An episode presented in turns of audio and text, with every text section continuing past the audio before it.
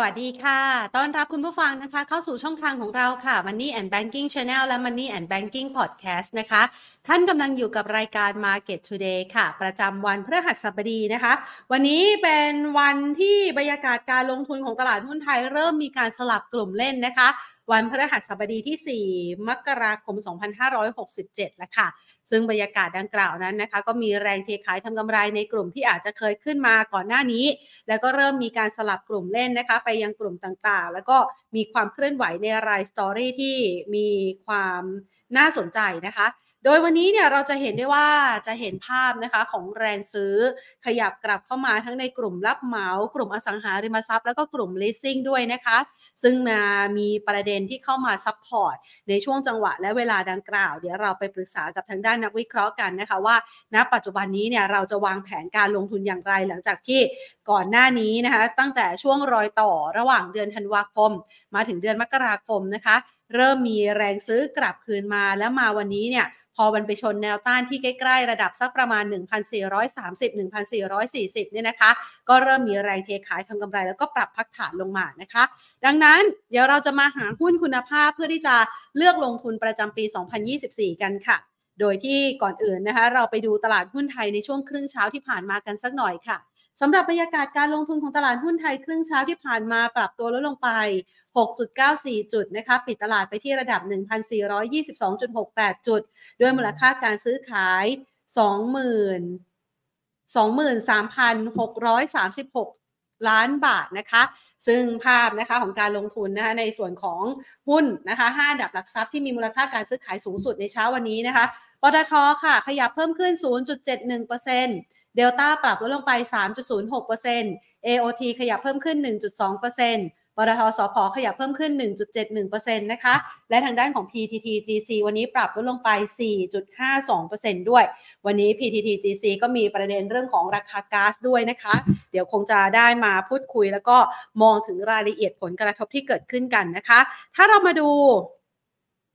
ดูที่ราคาน้ำมันกันสักหน่อยนะคะ หลาย ๆ คนบอกว่าช่วงนี้สถานการณ์ในทะเลแดงก็อาจจะทำให้เป็นปัจจัยกดดันนะคะ ต่อทิศทางของราคาน้ำมัน เช้าวันนี้มาจนถึงล่าสุดเนี่ยราคาน้ำมันก็ขยับเพิ่มขึ้นนะคะ แต่ว่าอาจจะไม่ได้ร้อนแรงมากสักเท่าไหร่เวสต์เท็กซัสยืนอยู่ที่ 73 ดอลลาร์เบรนท์ยืนอยู่ที่ 78 ดอลลาร์ต่อบาร์เรลแล้วค่ะ ดังนั้นนะคะ ภาพรวมและสถานการณ์ดังกล่าวนี้เนี่ยนะคะ เราจะวางแผนกลยุทธ์การลงทุนอย่างไรหลังจากที่ เริ่มมีขายทำกำไรบ้าง สลับเข้ากลุ่มอื่นบ้าง แล้วก็มีราย story ที่น่าสนใจมาฝากกันด้วยนะคะ ไปปรึกษาการลงทุนกันค่ะ กับคุณกิตพลไพรไพศาลกิจ ผู้ช่วยกรรมการผู้จัดการนะคะ จากบริษัทหลักทรัพย์ UOB Kay Hian ประเทศไทยค่ะ สวัสดีค่ะคุณกิตพลค่ะครับ สวัสดีครับค่ะ วันนี้ตลาดหุ้นไทยเริ่มมีแรงเทขายทำกำไรออกมาบ้างแล้วนะคะ สถานการณ์นี้เป็นสถานการณ์ปกติหรือเปล่าคะ เราประเมินยังไงบ้างคะ เป็นช่วงประเดิมต้นปี 2024 กันนะคะมองว่าเป็นสถานการณ์ปกตินะครับถามว่าทำไมถึงมีแรงทำกำไรก็คือจะเห็นว่าจริง ๆ แล้วตั้งแต่ประมาณสักภาพของตลาดโลกเนี่ยนะครับจะเห็นว่าตั้งแต่ปลายเดือนตุลาคมนะครับบรรยากาศของการลงทุนเนี่ยเริ่มฟื้นตัวดีขึ้น เนื่องจากผลตอบแทนพันธบัตรสหรัฐเองเนี่ยเริ่มปรับตัวลดลงนะครับเราจะเห็นว่าผลตอบแทนพันธบัตร10ปีสหรัฐเองเนี่ยจากประมาณ 5%หน่อยๆ ปรับลดลงมาจนกระทั่งต่ำสุดที่ประมาณ 3.8%นะครับหรือว่าถือได้ว่าเป็นการปรับตัวลดลงไปในเยอะพอสมควรเลยนะคือเทียบเท่ากับการลดดอกเบี้ยเนี่ยต้องบอกว่าประมาณสัก 5 ครั้งได้เลยนะครับเพราะฉะนั้นต้องบอกว่าภาพนี้ก็สะท้อนบรรยากาศเชิงบวก หรือความคาดหวังเชิงบวกเกี่ยวกับเรื่องของตัวการปรับลดดอกเบี้ยในปีนี้ไปพอสมควรแล้วนะครับเพราะฉะนั้นพอสถานการณ์ณปัจจุบันเนี่ย เราอาจจะเห็นการ confirm ภาพนี้ชัดๆอีกครั้งหนึ่งหลังจากการประชุมเฟดในช่วงกลางเดือนธันวาคม แต่หลังจากนั้นแล้วก็ต้องยอมรับครับว่าตลาดเองไม่ได้มีปัจจัยใหม่ๆเข้ามานะครับแล้วก็การที่ตลาดเองสะท้อนไปล่วงหน้าถึงการลดลดดอกเบี้ยประมาณสัก 5 ครั้งได้นะครับเออแล้วเราก็จะเห็นว่ารายงานการประชุมที่ออกมาเมื่อล่าสุดเมื่อคืนเนี่ยเออเป็นการส่งสัญญาณว่าเอ๊ะมันอาจจะไม่ได้เร็วขนาดนั้นนะ การลดดอกเบี้ยที่ตลาดคิดว่าจะเกิดขึ้นในเดือนมีนาคมเนี่ย มันอาจจะไม่เร็วขนาดนั้น เพราะว่าเฟดเองก็บอกว่าอาจจะต้องคงดอกเบี้ยสูงเนี่ยไปอีกสักระยะเวลาหนึ่งนะครับดังนั้นผมคิดว่าภาพตัวนี้ก็เลยทำให้ผลตอบแทนพันธบัตรเองมีโอกาสที่จะฟื้นตัวขึ้นครับ ซึ่งต้องบอกว่าไม่ใช่เรื่องแปลกเลยนะครับ ผมคิดว่าด้วยความที่ตลาดเองอาจจะไปค่อนข้างจะเร็วจากผลตอบแทนพันธบัตรเนี่ยเราอาจจะเห็นว่าตลาดตลาดฟื้นกลับขึ้นมานะครับจาก3เปอร์เซ็นต์ไปปลายเนี่ยอาจจะขึ้นมาเป็นสัก 4%ถึง 4.5%เนี่ย อันนี้เป็นเรื่องที่ปกติแล้วก็เป็นไปได้ครับ เพียงแต่ว่าเนื่องจากการเกิดสิ่งนี้เนี่ยภาพของการลงทุนในตลาดหุ้น ซึ่งช่วงที่ผ่านมาเนี่ยฟื้นขึ้นมา เพราะเรื่องของผลตอบแทนพันธบัตรปรับลงเป็นหลักนะพอผลตอบแทนพันธบัตรกลับมาปรับขึ้นเนี่ยก็จะทำให้มีแรง take profit แล้วก็มีแรง rotation หรือหมุนกลุ่มในหุ้นต่างๆเนี่ยไปได้ในระดับหนึ่งนะครับดังนั้นผมคิดว่าภาพของตลาดยังไม่ได้เสียโมเมนตัมของการเก็งกำไรครับ เพียงแต่ว่า เราอาจจะเผชิญแรงทางกำไรระยะสั้นได้ ก็ในมุมนักลงทุนนะครับ ผมคิดว่าก็คือระมัดระวังนิดหนึ่งกลุ่มไหนขึ้นมาเยอะ หรือว่าขึ้นมาค่อนข้างจะแรงจากจุดล่างสุดเนี่ยอาจจะต้องระมัดระวังแรงทางกำไร หรือว่าอาจจะต้องมีการ cash out นะครับ take profit ทำกำไรออกมาบ้าง แล้วก็ในมุมของการเข้าเก็งกำไรเนี่ยอาจจะพยายามหาหุ้นที่ยังคงแลกกาดอยู่นะครับหรือว่าเป็นตัวที่มีปัจจัยเฉพาะตัวครับ ค่ะ ฟังจากคุณกิตพลแบบนี้นะคะ หลาย ๆ คนบอกว่ามันรับรู้ถึงการขึ้นอัตราดอกเบี้ยปรับลดอัตราดอกเบี้ย 5 ครั้งเนี่ยนะคะ ดังนั้นแสดงว่าจุด 1,430 ปลายปลายเนี่ยนะคะ มันยังไม่ใช่จุดพีคสุดใช่ไหมคะ เพราะว่าถ้าเทียบจากการดูดอทพอตของเฟดแล้วเนี่ยอาจจะมีการปรับลดสักประมาณ 4 ครั้งในปีนี้ เรามองยังไงบ้างคะเราเรามองว่า ภาพของเออเรามองว่าภาพของตลาดในการฟื้นตัวเนี่ย เราค่อนข้างจะคาดหวังมากกว่าระดับนี้นะครับ เราคาดหวังระดับประมาณแถวใกล้ๆพันห้าร้อยจุด ซึ่งจริงๆมาจากอะไรนะครับ ก็ต้องบอกว่ามาจากการที่เราเอาผลประกอบการของบริษัทจดทะเบียนในภาพของปี 23 กับ 24 นะครับ มาเฉลี่ยกันแล้วก็ดูที่ผลตอบแทนพันธบัตร 10 ปีของไทยนะครับ ที่ประมาณ 3.25%นะครับ ถามว่าทำไมถึงใช้ตัวเลขนี้นะครับ ก็ต้องบอกว่าเราจะเห็นว่าผลตอบแทนต้องบอกว่าผลตอบแทนพันธบัตรสหรัฐเองเนี่ยมีโอกาสจะขยับลงได้นะครับ เพราะว่าวันนี้ส่วนต่างดอกเบี้ยนโยบายอเมริกาเนี่ยอยู่ที่ 5.5%นะครับแล้วก็น่าจะเริ่มถึงจุดที่เป็นจุดพีคของวัฏจักรแล้ว แต่สำหรับบ้านเราไม่ใช่นะครับสำหรับบ้านเราเนี่ยดอกเบี้ยนโยบายเราอยู่ที่ 2.5นะครับเพราะฉะนั้นสิ่งที่จะเกิดขึ้นในช่วง 1 ปีข้างหน้าก็คือ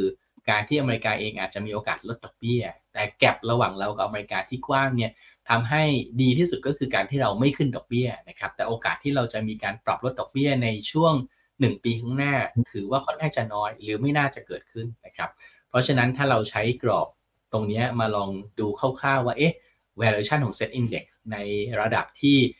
ผลตอบแทนพันธบัตรมันน่าจะขึ้นมาสูงแถว 3%ต้นๆ ได้เนี่ยจะจะได้เซตอินเด็กซ์อยู่ประมาณระดับเท่าไหร่ ก็ต้องบอกว่า จะได้แถวประมาณ 1,516 จุดนะครับ เพราะฉะนั้นโดยภาพใหญ่ ๆ ที่เราอยากให้นักทุนมอง หรืออยากให้นักทุนเห็นนะครับ ก็คือระดับของตลาด ถ้ามอง valuation ที่พันสหรือต่ำกว่า ถือว่าค่อนข้างที่จะถูกนะครับ แต่ว่าขณะเดียวกันเนี่ยการขึ้นไปแถวประมาณ 1,500 จุด จะเป็นระดับที่แฟร์นะครับขณะเดียวกันถ้าจะเกิน 1,500 ไปเนี่ยเกิน 1,500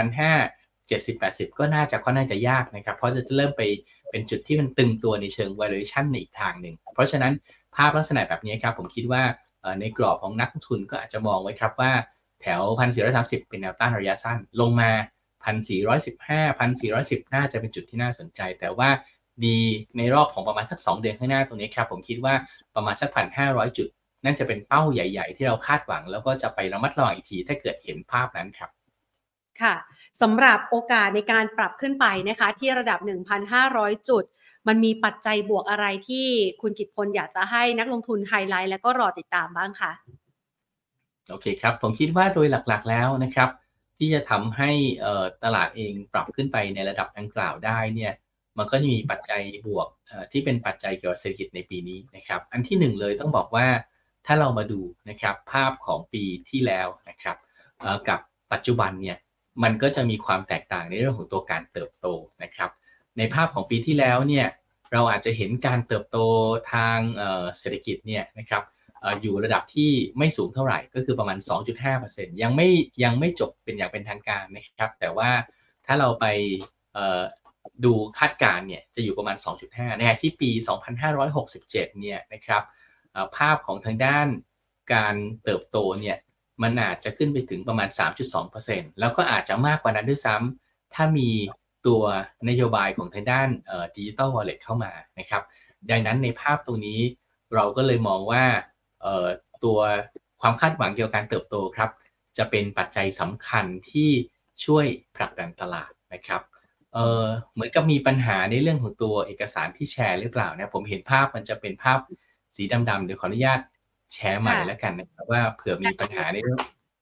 คือเพราะบางครั้งมีมีเหมือนกันนะครับ ที่แชร์เสร็จแล้วกลายเป็นภาพมันมันกระพริบนะครับโอเคได้เลยค่ะอะโอเค น่าจะได้แล้วนะครับ ก็จะเห็นว่าภาพการเติบโตของปีนี้ครับใบแบงก์ธนาคารแห่งประเทศไทยกับสภาพัฒน์เนี่ยก็จะมอง 2.4 2.5 แล้วปีหน้าก็ 3.2 อาจจะถึง 3.8 ถ้ามีดิจิทัลวอลเล็ตนะครับ แต่อีกสิ่งหนึ่งที่ทำให้ คนจะคาดหวังได้กับการเติบโตในปีนี้ ส่วนหนึ่งเป็นเพราะเรื่องของความสมดุลในเรื่องของการเติบโตด้วยนะครับ ถ้าเราดูรูปซ้ายจะเห็นว่าก่อนหน้านี้หรือในช่วงปีที่ผ่านมาเนี่ยการส่งออกของเราเป็นลบนะครับ ผลก็คือทำให้ภาพของการฟื้นตัวของเศรษฐกิจเนี่ยมันมันแทบจะเรียกว่าพึ่งเรื่องของตัวการท่องเที่ยวเป็นหลักเลยนะครับ แต่ว่ามันก็จะไม่เพียงพอแต่ในภาพของปีหน้าความน่าสนใจคือเราจะเห็นว่าเอ๊ะ ส่งออกก็จะเริ่มกลับมาเป็นบวกนะ service sector ในเรื่องการท่องเที่ยวก็ไปได้ขณะเดียวกันการใช้จ่ายภาครัฐนะครับ ซึ่งพอเป็นปีเลือกตั้งเนี่ยมันก็จะติดลบ เนื่องจากว่าเราก็จะเห็นว่าการเบิกจ่ายงบประมาณต่างๆเนี่ยมันทำได้ไม่ค่อยดีเลยนะครับหรือว่ามันทำได้แย่มากๆซึ่งเป็นอย่างนี้มาตั้งแต่เลือกตั้งครั้งที่แล้วก็เป็นแบบนี้เลยนะครับ แต่ว่าพอผ่านช่วงของปีเลือกตั้งไปแล้ว ปีถัดมาเนี่ยครับเรามักจะพบว่า การใช้จ่ายภาครัฐนี่มันจะเร่งตัวขึ้นมา ซึ่งจะเห็นว่าในในกรณีนี้เนี่ยทั้งสภาพัฒน์ทั้งธนาคารแห่งประเทศไทยก็จะมอง government spending เนี่ยโตที่ประมาณทัก 3.8 ถึง 4.3%นะครับก็แปลว่าปีหน้าเนี่ยไอการเติบโตของเราเนี่ยมันจะสมดุลมากขึ้น แล้วมันจะมีตัวช่วยหรือมีเครื่องจักรหลายๆตัวเนี่ยที่มาช่วยกันได้มากขึ้น เรามองว่าภาพนี่แหละครับ ที่จะเป็นภาพที่ทำให้นักลงทุนมองแล้วเนี่ยมองเห็นโอกาสหรือมองเห็น ภาพการเติบโตที่มันจะเร่งตัวขึ้น ที่สำคัญก็คือในช่วงไตรมาสหนึ่งนะครับเราจะมีมาตรการกระตุ้นเศรษฐกิจ อย่างเช่นมาตรการ e-receive นะครับที่สามารถที่จะบริโภคหรือว่าช้อปปิ้งแล้วเนี่ยลดหย่อนภาษีได้ ซึ่งใช้ได้ทั้งสินค้าและบริการต่างๆนะครับดังนั้นก็แปลว่ามันก็จะมีกำลังซื้ออีกตัวหนึ่งที่เข้ามานะครับพอถึงไตรมาสสก็อาจจะมีเรื่องของการเปิดเรื่องการท่องเที่ยวที่มันมีมากขึ้นนะครับ พอถึงไตรมาสสามไตรมาสสี่ก็จะมีมาตรการอื่นๆเข้ามานะครับมีสิ่งที่รัฐบาลพยายามทำอย่างเช่น การขึ้นค่าแรงขั้นต่ำนะครับหรือว่ามาตรการในการช่วยลดค่าครองชีพนะซึ่งใช้มาตั้งแต่ประมาณสักกุมภาพันธ์ที่ผ่านมาเราถึงจะเห็นนะครับว่าหลายท่านอาจจะแปลกใจว่าเอ๊ะทำไมตัวของเงินเฟ้อ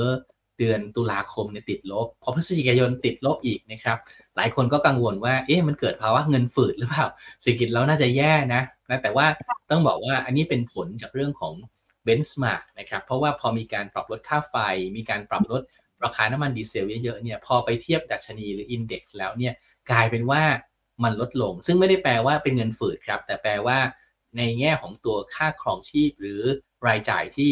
ประชาชนมีเนี่ยมันลดลงนะจากนโยบายของภาครัฐเพราะฉะนั้นภาพตรงนี้ครับก็น่าจะเป็นการอิมพลายว่า คนมีเงินเหลือมากขึ้น ซึ่งน่าจะบวกกับภาพของทางด้านการบริโภคนะครับดังนั้นก็ต้องบอกว่าหลายๆอย่างรวมกันครับทำให้เราก็น่าจะคาดหวังนะครับว่า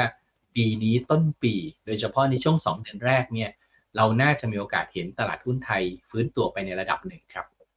อืมค่ะอะก็ถือว่าเป็นประเด็นหนึ่งนะคะ ที่ช่วยผลักดันในเรื่องของการลงทุนนะคะ แล้วก็เป็นมุมมองเชิงบวกที่หลาย ๆ คนคาดหวังกันด้วยนะคะ ทีนี้เราไปดูต่อนะคะคุณกิตพลคะวันนี้เนี่ยมันมีหลายประเด็นเหมือนกันนะคะ ที่เป็นสตอรี่ในรายกลุ่มนะคะอย่างทางด้านของรับเหมาเองวันนี้ก็เริ่มมีการซื้อขายคึกคักด้วยความคาดหวังเกี่ยวกับเรื่องของการอภิปรายงบประมาณต่าง ๆ ที่มีการชี้แจงรายละเอียดการใช้จ่ายของรัฐบาลเนี่ยนะคะ เราประเมินยังไงบ้างคะ แล้วก็ต้องต้องบอกว่าก็จะเป็นภาพของการโรเทชันครับ คือจริงๆ วันนี้ถ้าถ้านักลงทุนสังเกตจะเห็นว่ามีหุ้น 2 กลุ่มที่ underperform มานาน แล้วขยับขึ้นเขาน่าจะแรงนะครับ อันที่ 1 ก็คือรับเหมาก่อสร้าง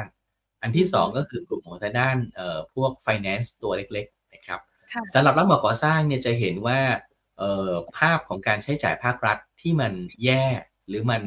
เป็นลบมาตั้งแต่ในช่วงต้นปีที่แล้วนะครับเราก็จะเห็นว่ามันทำให้กระทบกับผลประกอบการระดับหนึ่ง หรือจริงๆ ถ้าเราไปดูรูปแบบราคาหุ้น ตั้งแต่เลือกตั้งครั้งที่แล้วก็เป็นแบบนี้ครับ แล้วล่าสุดเนี่ยก็จะมาโดนผลกระทบจากเรื่องของตัวนโยบายการขึ้นค่าแรงขั้นต่ำซึ่งกลุ่มรับเหมาก่อสร้างก็จะเป็นกลุ่มที่โดนผลกระทบค่อนข้างที่จะเต็มเม็ดเต็มหน่วยนะครับดังนั้นก็ต้องถือว่าเลยทำให้หุ้นในกลุ่มนี้เนี่ย underperform หุ้นอื่นๆ ในช่วงที่ผ่านมานะครับ ส่วนกลุ่มของทางด้าน ไฟแนนซ์ตัวเล็กนะครับ คนก็ยังคงกังวลเกี่ยวกับเรื่องของตัวคุณภาพลูกหนี้หรือคุณภาพสินตัวด้านพวกลูกหนี้อยู่นะครับ ซึ่งก็ไม่ได้แปลว่าวันนี้วัดต้องบอกาการขึ้นวันนี้ไม่ได้แปลว่าตลาดเนี่ยคลายกังวลแล้วนะครับ เราจะเห็นว่าในช่วงที่ผ่านมาเนี่ยตลาดเองพยายามที่จะผลักดันหุ้นที่มั่นใจในเชิงของพื้นฐานขึ้น แต่วันนี้ครับ พอเราเริ่มเห็นแรงเทคโปรฟิตเนี่ย เม็ดเงินก็เริ่มพยายามจะหา opportunity ของการเก็งกำไร ซึ่งอาจจะเป็นการเก็งกำไรในประเทศ เนื่องจากว่าในกลุ่มนี้เนี่ยจะไม่ได้เสี่ยงกับแรงขายของต่างชาติสักเท่าไหร่ แล้วก็เป็นกลุ่มที่คนไทยเก่งกันเองนะครับ หรือว่าเป็นพึ่งพาเม็ดเงินในประเทศเป็นหลัก อย่างเช่นรับเหมาก่อสร้างแล้วก็ finance ตัวเล็กนะครับ ก็เรามองว่าตัวนี้อาจจะมีโมเมนตัมในการเก็งกำไรในระยะสั้นนะครับ แต่ว่าถ้ามามองแล้วจริงๆ ภาพใหญ่ๆ ของกลุ่มรับเหมาก่อสร้างเนี่ย การฟื้นตัวจริงๆ มักจะฟื้นได้ดีหลังจากประกาศงบไปแล้วมากกว่าครับ นะเพราะว่าส่วนใหญ่แล้วเนี่ยเวลางบออกมาแล้วมักจะมีปัญหาว่ามันเซอร์ไพรส์นะแล้วก็ส่วนใหญ่เซอร์ไพรส์ทางลบเป็นหลักแต่แต่ว่าหลังจากเซอร์ไพรส์เสร็จแล้วเนี่ยมันจะเกิด free period ของการเก็งกำไรครับก็คือรับไปแล้วนะครับดังนั้นผมคิดว่าณระดับปัจจุบันเก็งกำไรรับเหมาได้ครับ แต่ว่ายังไงก็แล้วแต่อาจจะต้องตั้งจุดตัดขาดทุนหรือจุดตั้งเป้าหมายในการทำกำไรไว้ด้วยกับจุดที่จะเป็นรอบใหญ่ ๆ ของการเก็งกำไรจริงๆในกลุ่มนี้เนี่ยน่าจะเป็นหลังจากมีการประกาศผลประกอบการไปแล้ว ในช่วงของทางด้านเดือนกุมภาพันธ์ครับเช่นเดียวกันกับกลุ่มไฟแนนซ์ด้วยใช่ไหมคะ เราแนะนำยังไงในกลุ่มไฟแนนซ์ตัวเล็กต้องบอกว่าเราไม่ได้มีโคเรสในกลุ่มนี้เท่าไหร่นะครับ แต่ว่าโดยภาพรวมเนี่ยหลายๆตัวในกลุ่มนี้มันก็จะเป็นสินเชื่อนะครับ ไม่ว่าจะเป็นพวกบางคนอาจจะมีพอร์ตของรถยนต์อยู่บ้าง แต่หลายหลายคนเลยก็ยังต้องบอกว่ายังเป็นพอร์ตของทางด้านพวกเครื่องใช้ไฟฟ้าบ้าง หรือว่าอาจจะเป็นตัวของทางด้านพอร์ตของตัวพวกรถ มอเตอร์ไซค์บ้าง ซึ่งในกลุ่มนี้นะครับต้องบอกว่าได้รับผลกระทบพอสมควร เพราะว่าในแง่ของตัวคุณภาพลูกหนี้เนี่ยเราจะเห็นเลยว่าช่วงที่ผ่านมาเนี่ยในกลุ่มลากย่าหรือกลุ่มที่มีกำลังซื้อต่ำเนี่ยได้รับผลกระทบจากการชะลอของภาวะเศรษฐกิจเนี่ยที่มากกว่ากลุ่มที่มีกำลังซื้อปานกลางถึงสูงนะครับดังนั้นนี่ก็เป็นเหตุผลหนึ่งที่ทำไมกลุ่มนี้เนี่ยในช่วงผ่านมาราคาฟื้นตัวค่อนข้างที่จะน้อยนะครับ เราก็มองว่าระยะสั้นๆ 2 สัปดาห์ข้างหน้าเนี่ย มันเป็นฟรีพีเรียดของการเก็งกำไรเนื่องจากว่าผลประกอบรายละตัวเนี่ยจะยังไม่ได้มีการประกาศผลประกอบการ แต่เราก็ไม่มั่นใจนะครับว่าผลประกอบการเนี่ยจะออกมาดีหรือเปล่า ฉะนั้นก็แนะนำว่าถ้าจะเก่งกำไรก็จะเป็นแค่ในช่วงพีเรียดประมาณสัก 2 สัปดาห์ข้างหน้า แล้วก็เก่งด้วยประเด็นของโรเตชันเป็นหลักแต่ยังไม่คาดหวังเชิงบวกกับปัจจัยพื้นฐานครับ ค่ะอะนะคะ จะได้มีจังหวะในการที่จะถอยนะคะ ออกมาตั้งหลักสำหรับใครที่ได้กำไรกันไปแล้วนะคะ มาดูกันต่อค่ะสำหรับวันนี้เนี่ยนะคะ ถ้าเรามองไปในประเด็นหนึ่งในประเด็นที่เราอาจจะ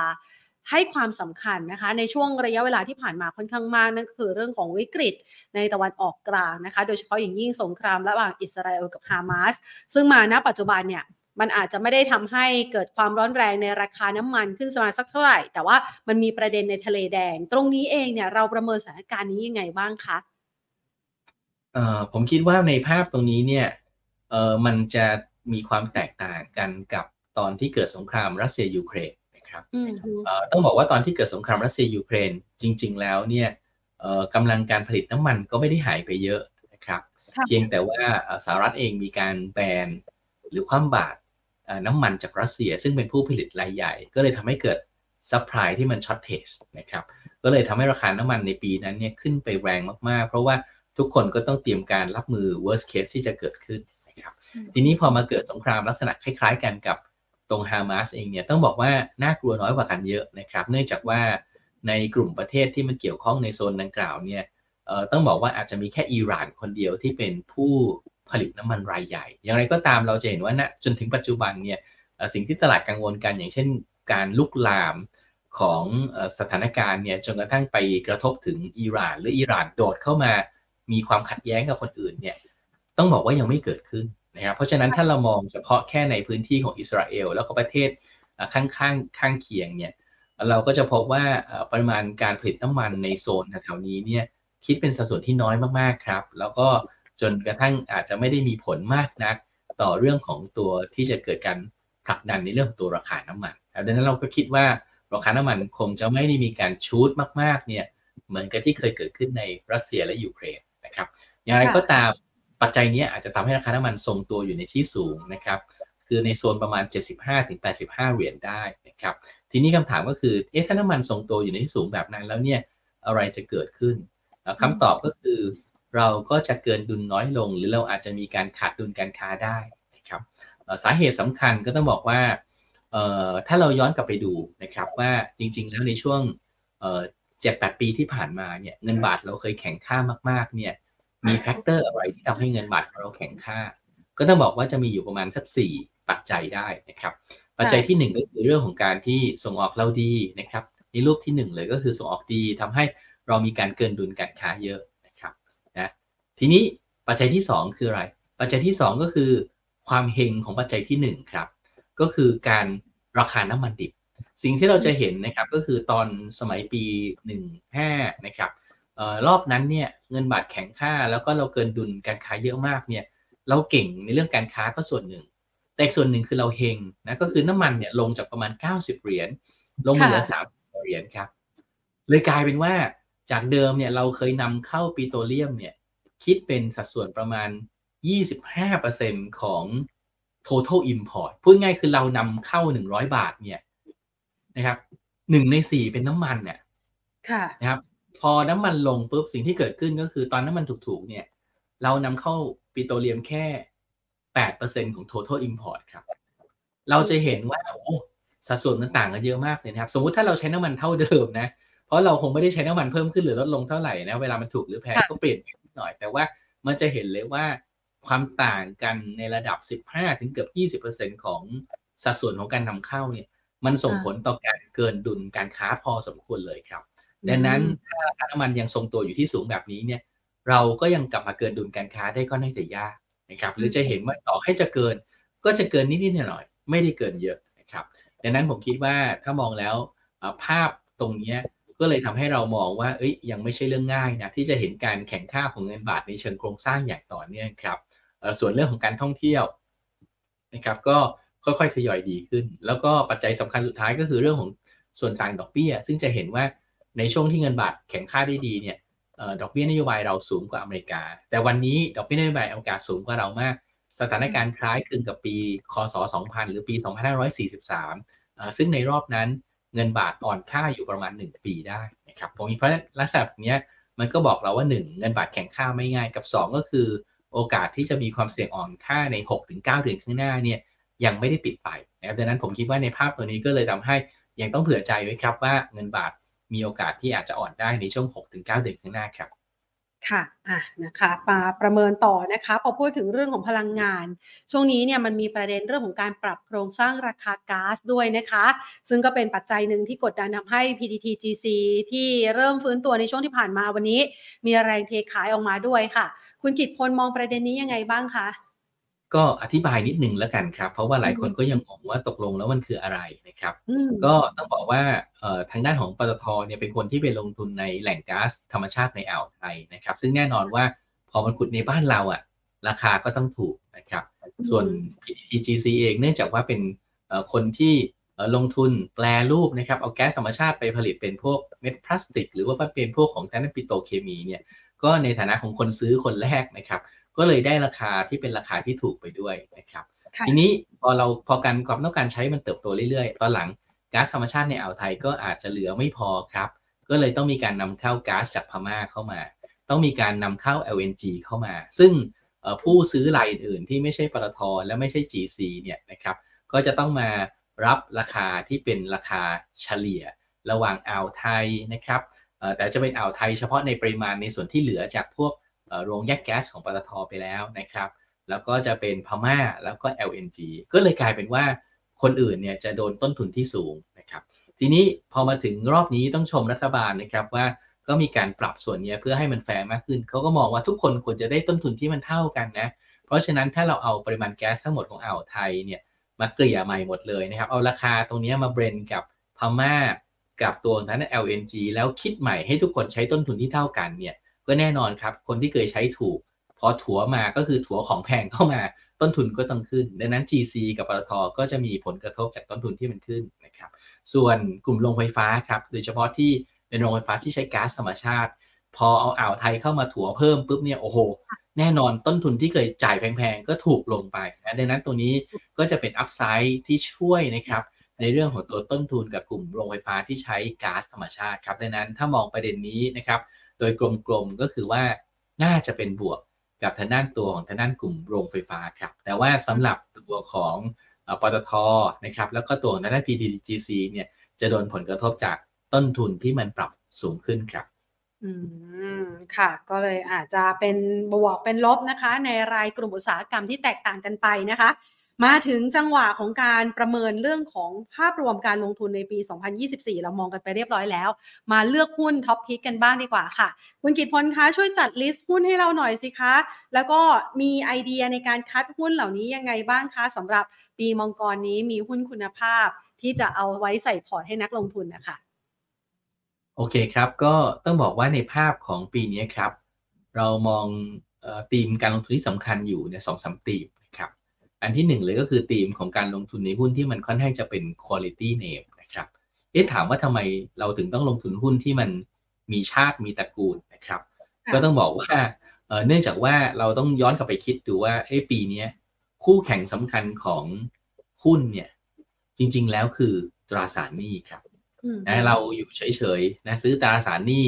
ได้ดอกเบี้ย4%นะครับ หรือ 5%โดยที่ไม่ต้องเสี่ยงอะไรเลย ไม่ต้องลุ้นว่าเศรษฐกิจโลกจะเป็นยังไง soft landing จะเกิดหรือเปล่า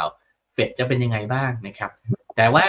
พอไปดูแล้วเนี่ยในฝั่งของทางด้านหุ้นไทยในช่วงที่ผ่านมาเนี่ยหลาย sector หรือหลายกลุ่มเนี่ยก็ซื้อขายด้วย valuation ที่แพงนะครับ ก็เลยกลายเป็นว่ามันก็จะถูกผลกระทบจากดอกเบี้ยที่สูงเนี่ยครับ derate หรือทำให้กลุ่มพวกนี้ต้องซื้อขายด้วย valuation หรือด้วยระดับ PE ที่มันลดลงนะครับ เพราะฉะนั้นในกลุ่มที่เป็น quality name ตรงนี้เนี่ย เราโฟกัสอะไร เราโฟกัสหุ้นที่มีกระแสเงินสดดีครับ มีหนี้น้อย valuation ไม่ได้แพงนะ โดยเฉพาะถ้าสมมติว่ามีปันผลที่สูงได้เนี่ยจะเยี่ยมเลยนะครับ โดยเฉพาะถ้าปันผลสัก 4% 5%ขึ้นไปได้นะครับ อย่างน้อยสุดมันจะมีความที่พอฟัดพอเหวี่ยงกันได้กับตราสารหนี้นะครับเราพยายามมองกลุ่มนี้เป็นกลุ่มที่1นะครับ อันที่ 2 ก็คือกลุ่มที่ได้ประโยชน์จากเงินบาทอ่อนค่านะครับจะเห็นว่าในช่วง 1 เดือนที่ผ่านมาเนี่ยเงินบาทแข็งค่าก็จริงนะแต่ว่าเนื่องจากว่าเราก็จะเคยเห็นภาพสถานการณ์มาแล้วนะครับว่าบนบนสถานการณ์ของช่วงปี 2000 นะครับตัวของทางด้านส่วนต่างดอกเบี้ยที่มันสูงต่อให้อเมริกาหยุดขึ้นดอกเบี้ยแล้วนะครับแต่ถ้าเราขึ้นดอกเบี้ยไม่ได้นะครับส่วนต่างที่สูงเนี่ยมันจะทำให้เงินทุนไหลออกเนี่ยยังเกิดความต่อเนื่อง แล้วก็ทำให้เงินบาทเนี่ยมีโอกาสที่จะอ่อนค่า นะครับเพราะฉะนั้นในภาพตัวนี้เราก็อาจจะต้องพยายามมาดูว่าเอ๊ะมีใครบ้างไหมที่จะได้ประโยชน์จากเงินบาทอ่อนค่านะครับซึ่งในกลุ่มที่ 1 ก็พวกส่งออกแน่นอนนะครับแต่ว่าส่งออกก็จะมีอิเล็กทรอนิกส์มีอาหารนะในรอบนี้อาหารจะน่าสนใจ เพราะว่าเป็นกลุ่มที่ตลาดเองก็อาจจะยังมองข้ามอยู่นะครับในกลุ่มที่ 2 ก็คือเงินบาทอ่อนค่าเนี่ยนอกจากทางตรงอย่างส่งออกเนี่ยทางอ้อมก็คือพวก Service Sector นะครับพวกภาคบริการ เพราะว่า เงินบาทอ่อน ต่างชาติมาเที่ยวบ้านเราก็ใช้เงินน้อยลง มารักษาบ้านเราก็ใช้เงินน้อยลงนะดังนั้นถูกลง เพราะฉะนั้นตรงนี้กลุ่มการแพทย์ กลุ่มของด้านท่องเที่ยวก็จะได้ประโยชน์เช่นเดียวกันนะครับดังนั้นหลักๆจะอยู่บน 2 key เนี่ยครับทีนี้ถ้าเรามาดูแล้วเนี่ยก็จะเห็นว่าในหุ้น top pick ที่เราแนะนำสำหรับครึ่งปีแรก 2567 นะครับ ก็จะมี Advance BDMs EAA Echo BSRC Major ปตท SCB แล้วก็ TU นะครับตัด EA กับตัด BDMs ไปก่อนนะที่เหลืออีกที่เหลือถ้าไม่นับ BDMs กับ EA เนี่ยจะมีปันผลประมาณ 4%ขึ้นเท่านั้นเลยนะครับบางตัวอาจจะอย่าง Major เนี่ยอาจจะถึง 7%ด้วยซ้ำนะปตทอาจจะ 5%นะครับส่วน BDMs กับ EA เนี่ยถึงแม้จะมีปันผลไม่ถึง อาจจะประมาณสัก2%นะครับแต่ว่าในมุมที่น่าจะได้ก็คือว่า อันที่ 1 ก็คือสำหรับ BDS เองเนี่ยก็น่าที่จะมีการเติบโตได้อย่างต่อเนื่องนะครับ แล้วก็เราจะเห็นว่ากลุ่มการแพทย์เป็นกลุ่มหนึ่งที่ต่างชาติเพิ่มน้ำหนักการลงทุนในช่วงที่ผ่านมานะครับ หรือมีการถือหุ้นเพิ่มถึงแม้ว่าหุ้นไทยจะลงในปี 66 นะครับ ส่วน EA เราก็มองว่าการดีเรทหรือการปรับลด PE ลงมาจนถึงระดับปัจจุบัน ซึ่งเป็นระดับค่าเฉลี่ยจุดต่ำของหุ้นในรอบประมาณสัก 5 ปี 10 ปีแล้วเนี่ยนะครับ ก็ทำให้หน้าปัจจุบันเนี่ยน่าจะเป็นจุดที่มีโอกาสจะเห็นการฟื้นตัวของหุ้น โดยเฉพาะตัวของทางด้านถ้าสมมติมีการส่งมอบรถบัสไฟฟ้าให้กับทางด้านภาครัฐไปแล้วเนี่ยไอกระแสเงินสดจากการดำเนินงานที่ติดลบน่าจะกลับมาเป็นบวกได้นะครับดังนั้น concern หลายอย่างก็น่าจะหายไปดังนั้น เราก็อาจจะแนะนำครับว่าในกลุ่มหุ้นใหญ่ก็จะเป็นหุ้นตาม list นี้ครับค่ะอะ เอาไว้ให้คุณผู้ชมได้จัดพอร์ตการลงทุนกันนะคะ แนะนำจังหวะเข้าหุ้นหน่อยสิคะ เราสามารถที่จะรอย่อบาย หรือว่าแต่ละตัวเนี่ยในกรณีของการเข้าซื้อเก็บเข้าพอร์ตนะคะ เราแนะนำยังไงคะก็เราคิดว่าณปัจจุบันเนี่ยในในแต่ละตัวเหล่านี้ก็สามารถที่จะทยอยสะสมได้นะครับ แล้วก็เราคิดว่าในช่วงที่ตลาดเองจะมีจุดที่มันอาจจะมีผลกระทบจากเรื่องของตัวแรงทางกำไรจริงๆเนี่ยอาจจะเป็นช่วงประมาณมีนาคมนะครับ ตอนที่ตลาดเองไปลุ้น เกี่ยวกับการประชุมของเฟดในรอบมีนาคมว่าตกลงแล้วจะมีเรื่องของการลดหรือไม่มีการลดดอกเบี้ย ซึ่งณวันนี้ผมคิดว่าน่าจะน่าจะน้ำหนักไปในทางของการที่เริ่มลดความคาดหวังในเรื่องประเด็นนี้ลงนะครับดังนั้นก็ถ้ามองก็คือสามารถที่จะมองตรงจุดนี้ไปได้ครับ แล้วอีกจุดหนึ่งก็คืออาจจะไปดูจังหวะซื้อช่วงมีนาคมอีกรอบหนึ่งครับ แต่ว่า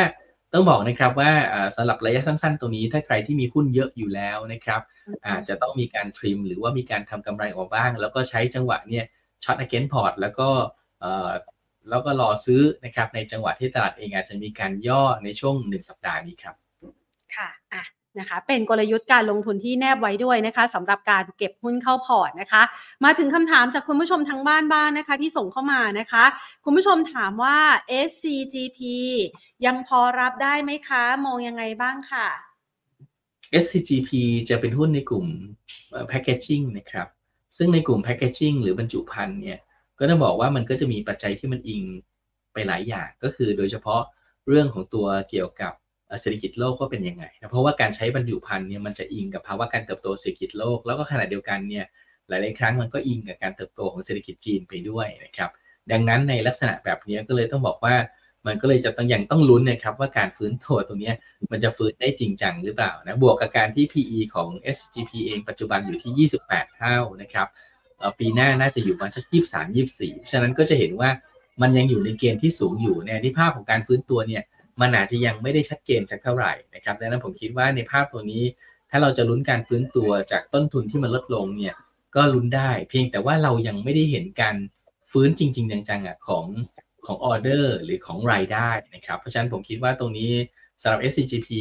เรามองว่าน่าจะผ่านจุดที่แย่สุดไปแล้วนะครับ ทยอยสะสมได้ แต่ว่าก็ยังอยากจะให้เป็นลักษณะของการที่เรียกว่าแบ่งไม้ลงทุนนะครับในการที่ทยอยสะสม แต่ว่า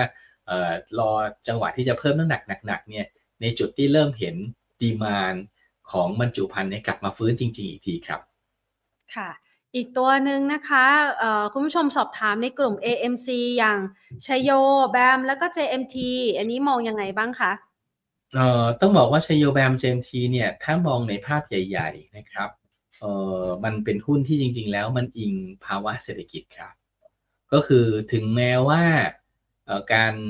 ซื้อหนี้เนี่ยมันจะทำได้ดีในตอนที่เศรษฐกิจไม่ดีนะครับทำให้มีการขายหนี้ออกมาเยอะ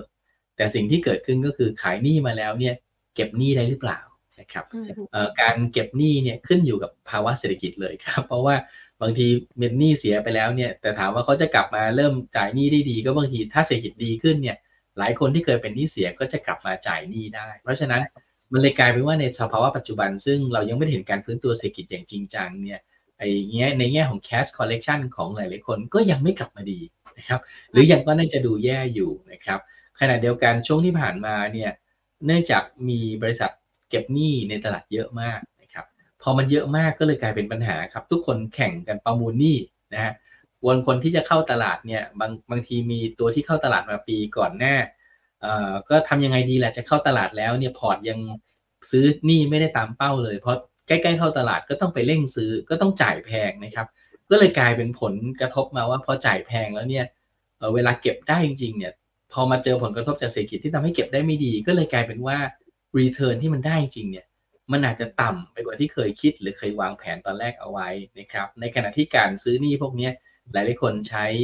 ดอกใช้ต้นทุนทางการเงิน ใช้การกู้ยืมนะครับ ซึ่งพอดอกเบี้ยสูงเนี่ยมันก็ไปกระทบคอสในการที่จะได้พอร์ตมา ก็เลยกลายเป็นทำให้กลุ่มนี้ครับเป็นกลุ่มที่ถูก ขายหรือถูกเล็งในเชิงของเป็นปัจจัยลบจากการที่ดอกเบี้ยอยู่ระดับสูงนานๆด้วยนะครับดังนั้นกลุ่มนี้จะมามาเมื่อไหร่ มาได้ 2 ตอนก็คือ 1 เริ่มเห็นการลดดอกเบี้ยของไทยเรา ซึ่งเราคุยไปแล้วนะครับว่าต่อให้อเมริกาลดดอกเบี้ยเราก็ไม่ลดง่ายๆนะยังใช้เวลาพอสมควรกับอันที่ 2 คือนะถ้าไม่ใช่ดอกเบี้ยบ้านเราลดนะครับ ก็จะต้องเศรษฐกิจเริ่มดีขึ้นครับ ถึงจะทำให้ cash collection เริ่มกลับมาดังนั้นถ้าถ้าสองปัจจัยนี้ยัง ไม่ได้มานะคืออย่างน้อยสุดมาสักตัวหนึ่งก็ยังดี ถ้ายังไม่ได้มาทั้งคู่เลยตอนนี้เนี่ยสำหรับกลุ่มนี้ก็ต้องถือว่ายังไม่ได้น่าสนใจเท่าไหร่ครับ หรือว่าซื้อแล้วก็จะยังไม่ได้มีคาตาลิสที่ทำให้หุ้นปรับขึ้นครับ ค่ะ ตัวต่อไปนะคะ AWC ค่ะ ราคาแถวนี้เป็นโอกาสต้นรอบสำหรับรอบใหม่ไหมคะ ก็น่าสนใจนะครับ แต่ทีนี้จะเห็นว่า AWC เนี่ยมันจะซื้อขายแพงกว่าหุ้นโรงแรมตัวอื่น ส่วนหนึ่งเป็นเพราะว่าเอ่อ AWC เองเขาชอบที่ดินประเภทที่มันเป็นที่ดินของเขาเองนะครับ เพราะฉะนั้นในแง่ของต้นทุนของการทำธุรกิจเองก็อาจจะสูงกว่านะครับ แต่มันมีข้อดีคือเราเป็นเจ้าของที่ดินตัวนี้เราจะเห็นว่าในเชิงของ PE ของ AWC ก็จะค่อนข้างสูงกว่าหุ้นในกลุ่มโรงแรมตัวอื่นๆนะครับ แล้วก็ในพอร์ตของ AWC เองเนี่ย มันจะมีหลายๆอย่างผสมกัน มีทั้งพื้นที่เชิงพาณิชย์นะครับ มีทั้งตัวของทางด้านพวกลักษณะของตัวมีลักษณะตัวโรงแรมด้วยนะครับ แล้วก็มีพวกของทางด้านอาคารสำนักงานด้วย เพราะตัวเนี้ยมันก็จะมีความยากนิดหนึ่งครับว่าการฟื้นของทั้งหมดในภาพรวมเนี่ยพอมันโฮโหหลายๆอย่างแล้วเนี่ยมันออกมาในลักษณะแบบไหนนะครับ ก็ ผมคิดว่าน่าสนใจในเชิงของการเก็งกำไรครับ เพราะว่าเราจะหลับตาในเรื่องของตัว valuation ได้ แต่ว่าด้วยความที่ PE มันค่อนจะสูงกว่ากลุ่มเนี่ยในการฟื้นตัวตัวนี้ก็อาจจะมีกรอบที่จำกัดนะครับ ก็น่าจะเป็นการฟื้นตัวในกรอบประมาณแถว เออเดี๋ยวนะครับเอ่อก็จะเป็นการฟื้นตัวที่อยู่ในกรอบแถวประมาณโซน 3 บาทครับ ถึงโซนประมาณแถว 4 บาท 50 นะครับ ค่ะ ต่อไปนะคะแจสค่ะแจสมินนะคะ มองยังไงบ้างคะ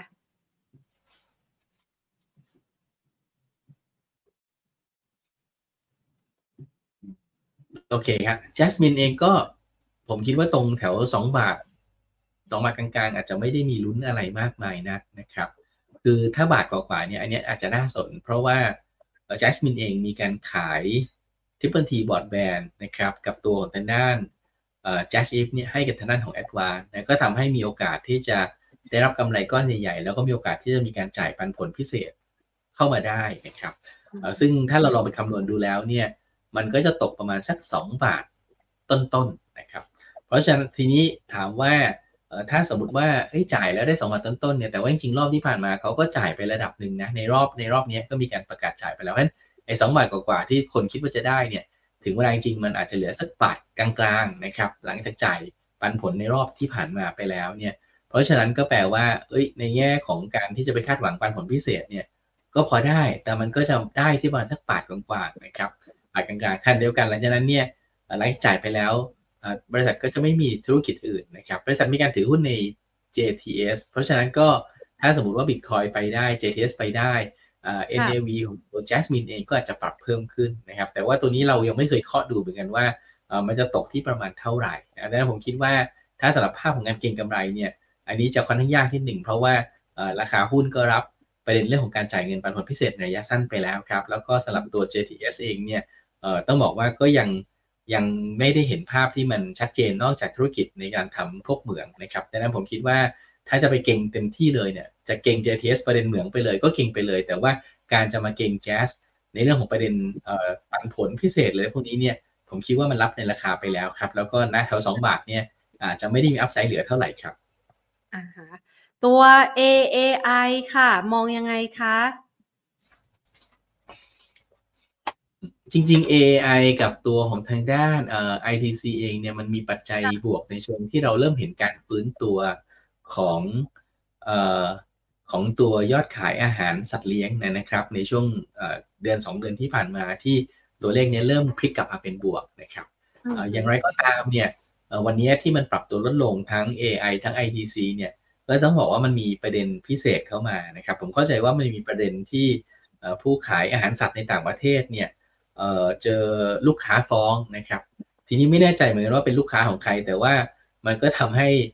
ในในแง่ของเซนติเมนต์เนี่ยมันก็เลยเกิดความกังวลที่มาถึงว่าเอ๊ะตกลงแล้วไอ้การที่มันมีสารปนเปื้อนอะไรบางอย่างเนี่ยเอ๊ะมันจะกระทบหรือเอ่อกระเทินความต้องการในตัวของด้านอาหารสัตว์เลี้ยงของทางด้าน AI กับ ITC หรือเปล่านะครับ ก็ยังไงให้ให้ติดตามประเด็นข่าวนี้จากต่างประเทศด้วยครับ ค่ะอ่างั้นขอหุ้นปันผลที่ราคายังไม่ขึ้นไปค่ะเอ่อต้องบอกว่าก็จะเป็น BSRC กับ Major ครับ นะคือต้องบอกว่าจค่ะริงๆแล้วทีดูก็ได้นะครับ เพราะว่าถ้าเรามาดูแล้วเนี่ย BSRC หรือว่าบางกอกศรีราชาเนี่ยเอ่อณปัจจุบันเนี่ยเราน่าจะเห็นดิวเดนยูสักประมาณตัวเลขแถว 8%บวกลบนะครับเอ่อไตรมาส4เนี่ยผลประกอบการของกลุ่มโรงกลั่นเนี่ยอาจจะไม่ได้ดีเท่าไหร่ เพราะว่าค่าการกลั่นมันลดลงจากไตรมาส3นะครับ รวมทั้งราคาน้ำมันไตรมาส4ลดลงก็อาจจะมี stock loss ครับ เพียงแต่ว่าผลประกอบการก็ยังน่าที่จะมีกำไรอยู่นะครับรวมทั้งเมื่อรวมทั้งด้วยความที่กลุ่ม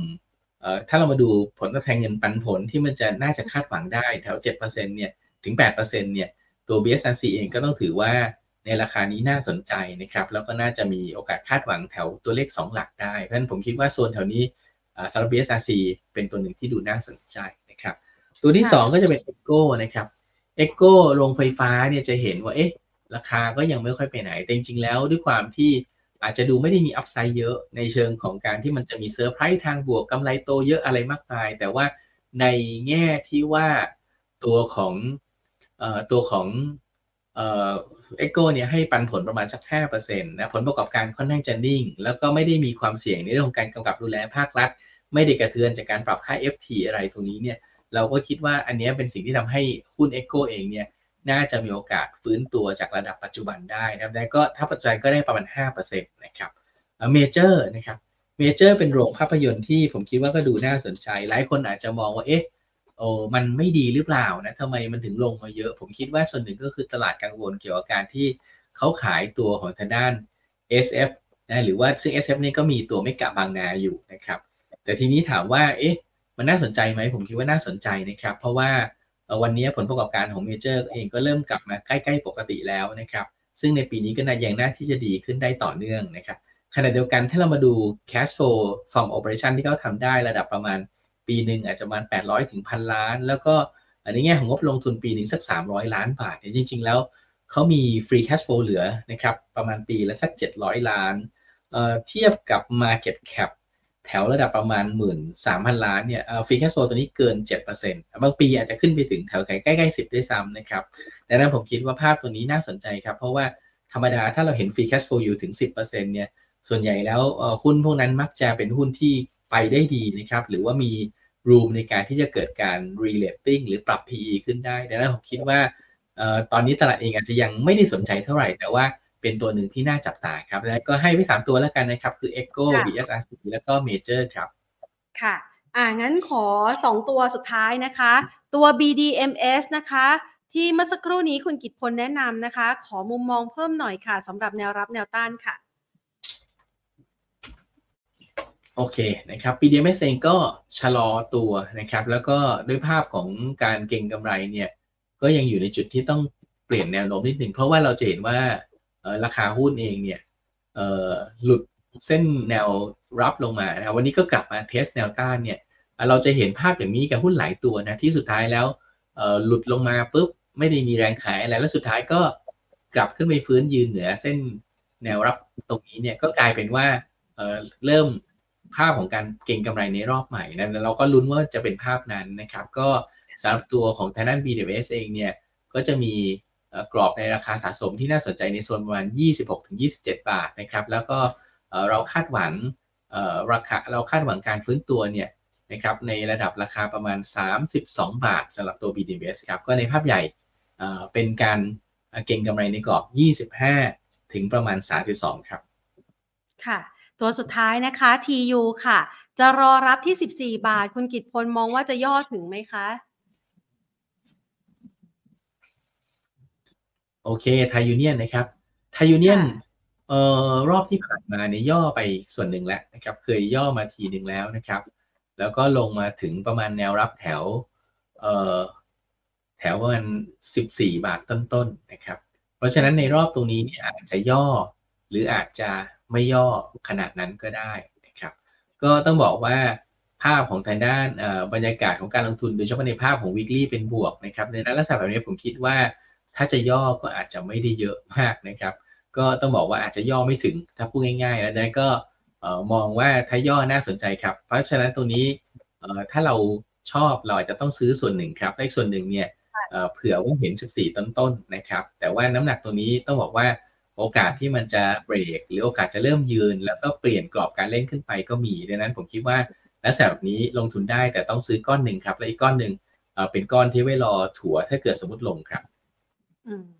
ค่ะอะละนี่นะคะก็คือคำแนะนำนะคะสำหรับทางด้านของคุณผู้ชมที่ส่งคำถามเข้ามาฝากกันนะคะ แล้วก็ได้ตัวหุ้นคุณภาพสำหรับการลงทุนในช่วงครึ่งปีแรกจากทางด้านของคุณกิตพลมาให้กันด้วยนะคะ เพื่อที่จะเอาไปจัดพอร์ตการลงทุนกันนะคะ วันนี้ขอขอบคุณคุณกิตพลมากนะคะ ที่มาให้ไอเดียในการคัดเลือกหุ้นกับเรา แล้วก็จัดเป็นตัวที่แนบกลยุทธ์เอาไว้ เพื่อที่จะไปเลือกลงทุนในหุ้นที่เมื่อสักครู่นี้เป็น top pick มาฝากกันด้วยนะคะ ขอบคุณมากค่ะ ครับ สวัสดีครับ สวัสดีค่ะนะคะก็เป็นคำแนะนำนะคะที่เอามาจัดสรรพอร์ตการลงทุนนะคะเรียกว่าต้องมีเงื่อนไขในการกำหนดนะคะเวลาที่เราจะเลือกหุ้นในปีนี้นะคะ ส่วนหนึ่งเนี่ยจะเห็นได้ว่าหุ้นที่ควรจะเลือกก็ควรจะเป็นหุ้นที่มีคุณภาพ โดยเฉพาะอย่างยิ่งในภาวะที่อัตราดอกเบี้ยสูงนะคะ เรื่องของปริมาณหนี้นี่ก็มีสิ่งสำคัญนะคะ ก็คือว่าเขาเป็นหนี้มากไหมหนี้เยอะหรือเปล่าความสามารถในการชำระหนี้ ยังสามารถทำต่อไปได้ภายใต้ภาวะเศรษฐกิจที่กำลังฟื้นตัวนะคะ คือต้องบอกว่าไทยเนี่ยฟื้นตัวแบบช้าๆนะคะ อาจจะไม่ได้ร้อนแรงพุดปราดเหมือนที่เราคาดหวังเอาไว้ก็อาจจะเป็นปัจจัยหนึ่งที่ น่าจับตา แล้วก็อาจจะเป็นอุปสรรคต่อภาคธุรกิจด้วยนะคะ ฝากเอาไว้สำหรับคลิปนี้นะคะ แล้วก็ได้ตัว top pick สำหรับการลงทุนกันด้วยนะคะ ขออนุญาตคุณผู้ชมนะคะ ยกยอดนะคะ ตัวหุ้นที่วันนี้ยังไม่ได้ถามนะคะ ไปไว้วันพรุ่งนี้แล้วกันนะคะ เดี๋ยวแพนจดเอาไว้ แล้วก็เดี๋ยวมา consult กันนะคะ แล้วก็หาทางเลือกการลงทุนเพิ่มเติมกันนะคะอ่าหลาย ๆ ท่านก็ใส่หุ้นนะคะ มาเยอะแยะเลยนะคะ ฝากไว้สำหรับวันพรุ่งนี้แล้วกัน วันนี้ลากันไปก่อนนะคะ สวัสดีค่ะ